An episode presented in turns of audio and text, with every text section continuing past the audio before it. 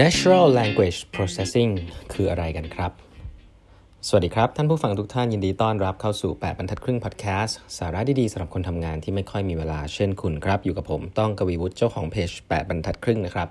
ครั้งนี้เป็น EP ที่ 939 แล้วนะครับ ที่มาพูดคุยกันครับ วันนี้ก็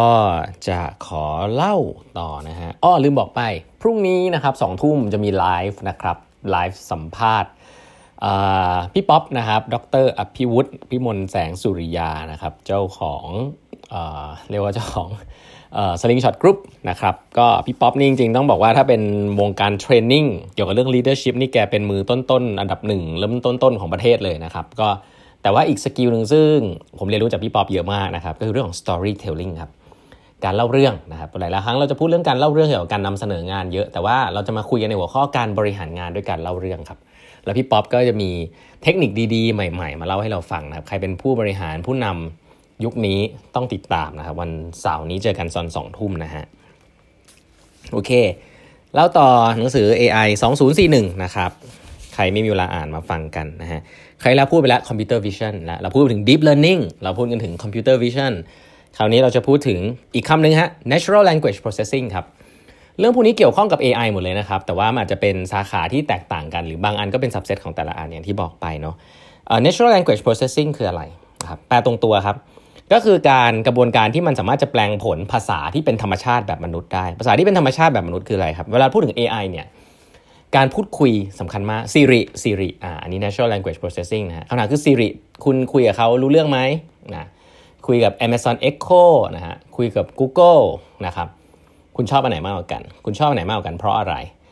นั่นแหละฮะคือขีดความสามารถของ natural language processing ครับ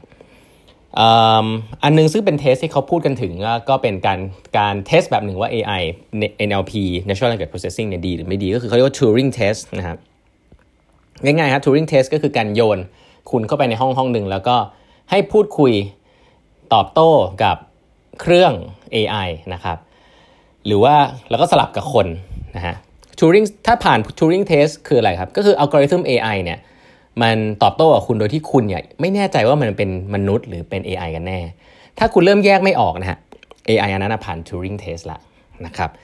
ซึ่งหลายๆ คนจะพอทราบเพราะว่าการคุยกับมนุษย์เนี่ยมันมีคอนเท็กซ์ครับ มันไม่ได้ถามคำตอบคำ มันมีความคิด มันมีการ read between the line มันมีการเอิ่มอ่าไม่แน่ใจมีน้ำเสียง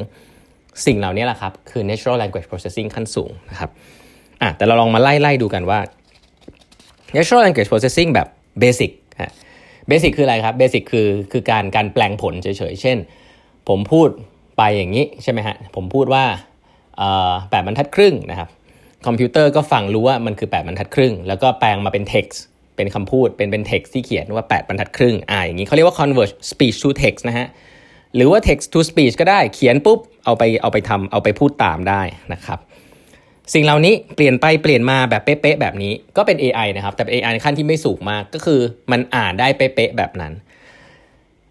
ภาษาแบบที่เป็นมนุษย์ที่เราพูดกันเนี่ยมีคอนเท็กซ์เยอะมากครับยกตัวอย่าง use case อะไร NLP ขั้นสูงขึ้นนะครับอาจจะดูว่าเหมือนไม่ใช่ ก็คือการโต้ตอบอ่าแน่นอนการโต้ตอบแบบ Amazon อ่า Alexa ใครมี Amazon Echo ที่บ้านนะครับ Hey how are you doing นะถาม Amazon Alexa ตอบกลับมา I'm fine นะหรือว่าเราถามกลับไป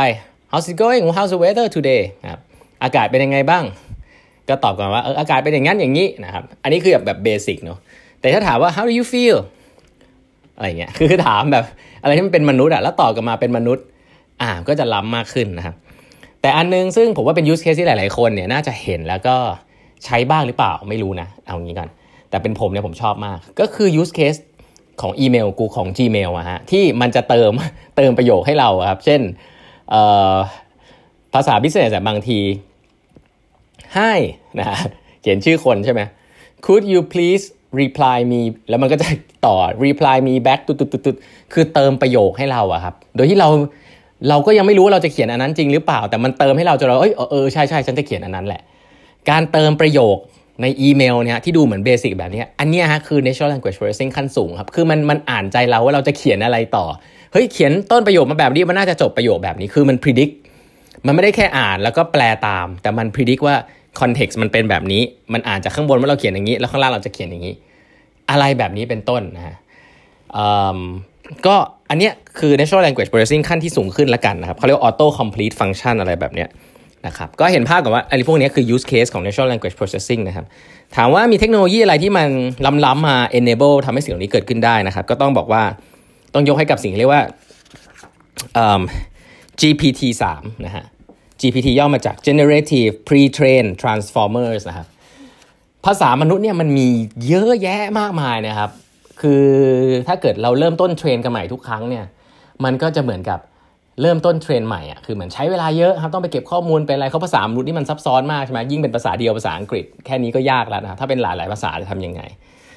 แต่มันมีอยู่ก้อนก้อนหนึ่งครับ เป็นก้อนข้อมูลที่ train ไว้แล้ว แล้วก็ใช้กัน แบบเหมือนกับโชคดีอะที่ทุกคนก็มาใช้อันเนี้ยจนตอนนี้มันใหญ่มากแล้วก็คนก็แล้วก็เปิดให้ทุกคนเอาไปใช้ด้วยทำให้ไม่ต้องมา train กันใหม่ตั้งแต่ศูนย์ก้อนนี้เรียกว่า GPT 3นะฮะเอ่อเรียกว่า generative pre-trained transformer มีภาษาข้างในอยู่เยอะมากเอ่อปล่อยมาปี 2020 ครับ โดย OpenAI OpenAI เนี่ยคือ research lab ที่ก่อตั้งโดย Elon Musk นะฮะ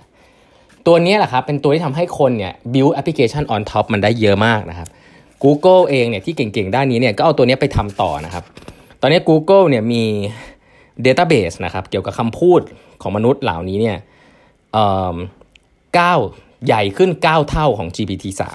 3ไอตัว GPT นี่แหละฮะที่เป็นตัวหลักครับทำให้ Google Brain นะ Google Brain ตัวนี้แหละครับ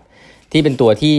ทำให้มันเอาไปต่อยอดกับ natural language processing หลาย ๆ use case ได้ ก็คือเหมือนตอนนี้เรามีฐานข้อมูลขนาดใหญ่มากแล้วนะครับ เกี่ยวกับภาษาของมนุษย์นะครับที่แบบ เทรนกันวุ่นวายนะครับมันคนที่เอาไปใช้ต่อได้ก็เอาไปต่อยอดกันได้เยอะละไอ้ตัวเนี้ยมีแหละนะถามว่า use case อะไรที่การโต้ตอบแบบนี้มันถึงจะ make sense มากๆนะครับมันมีเยอะมากนะครับ เราก็รู้เป็นพวกเราเห็นพวก Amazon Echo อยู่แล้วเนาะเออเป็นเพื่อนหุ่นยนต์เพื่อนกันพูดคุยสัพเพเหระอะไรอย่างนี้ อันนี้คือ natural language processing ที่เหมือนกับเฮ้ยคุยกับมนุษย์ใช่ไหมครับ แต่ถ้ามันเป็น context ที่มันล้ำลึกไปกว่านั้น เช่น การศึกษาละครับสมมุติถ้าเกิดเรามีคอมพิวเตอร์ที่สอนหนังสือนักเรียนได้แบบพูดคุยนักเรียนได้แบบมีความรู้ด้วยอะ่ะเผื่อมีความรู้ยิ่งกว่าครูอีกเพราะว่าคอมพิวเตอร์เครื่องนี้มันดึงข้อมูลได้จากทั้งอินเทอร์เน็ตทั้งโลกอะมันตอบนักเรียนได้ทุกเรื่อง และตอบได้ในแบบที่เป็นมนุษย์ด้วยนะไม่ได้ตอบได้แบบทื่อๆนะลองลองนึกภาพดูฮะว่ามันจะเจ๋งขนาดไหน เพราะเรื่องของ education เนี่ย AI เนี่ยที่ตอบโจทย์มนุษย์แล้วก็พูดคุยกับเด็กได้นะครับ มันเกิดขึ้นนะครับแล้วก็มันจะเกิดขึ้นแน่นอนในปี 2041 นะครับไม่ว่าจะเป็นเรื่องการเลคเชอร์นะครับถ้าเป็นการ education นะฮะเรานึกภาพว่าการการการการเลคเชอร์จะเปลี่ยนไปแค่ไหนการติวเตอร์จะเปลี่ยนไปแค่ไหนครับเมืองจีนเนี่ยมีคิดแล้วนะฮะเพราะเมืองจีนคนเยอะมากคุณครูผลิตไม่ทัน ก็ต้องเป็นครู AI ซึ่งครู AI ก็จะเจ๋งมากๆนะครับถ้าเกิดว่าทำให้เด็กสามารถเรียนแล้วไม่เบื่อได้นะฮะคือคีย์คือเด็กๆเลยอะถ้าเด็กฟังแล้วรู้สึกไม่เบื่อเนี่ยเฮ้ยแสดงว่ามันเป็นมนุษย์แหละชอบเรียนกับ AI คนเนี้ย มากกว่าเรียนกับคุณครูอีกผมว่าจริงๆก็ไม่ยากนะเพราะจริงเรียนกับครูก็เราก็โดนบังคับนะตอนเด็กๆ เราไม่ได้ชอบคุณครูทุกคนใช่ไหม AI ก็อาจจะปรับเข้ากับสไตล์คำพูดของเด็กก็ได้อะไรแบบนี้เพราะฉะนั้นมันก็ personalize พอสมควรด้วยนะครับเพราะฉะนั้นเรื่องเหล่านี้อนาคตของการศึกษาเนี่ยนะครับการพูดคุยในลักษณะแบบที่คุณครูคุยกับนักเรียนเนี่ยโอ้โหมันมันจะเปลี่ยนอะไรเยอะเลยครับแต่ไม่ใช่หมายว่าคุณครูจะหายไปเนาะแต่โรคุณครูจะแตกต่างละโรคุณครูอาจจะต้องดูแลใกล้ชิดสำหรับเด็กบางคนนะฮะแต่ภาพใหญ่เนี่ย ปล่อย AI จัดการอะไรแบบนี้ อันนี้ก็นำมาเล่าสู่กันฟังครับ เวลาพูดถึง AI ก็จะมีคำว่า NLP Natural Language Processing ก็จะเป็น use case อันใหญ่มาก ๆ เลยนะครับ ของการที่เอาเทคโนโลยี AI ไปใช้ในโลกในอนาคตนะครับ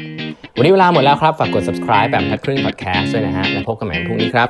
สวัสดีครับ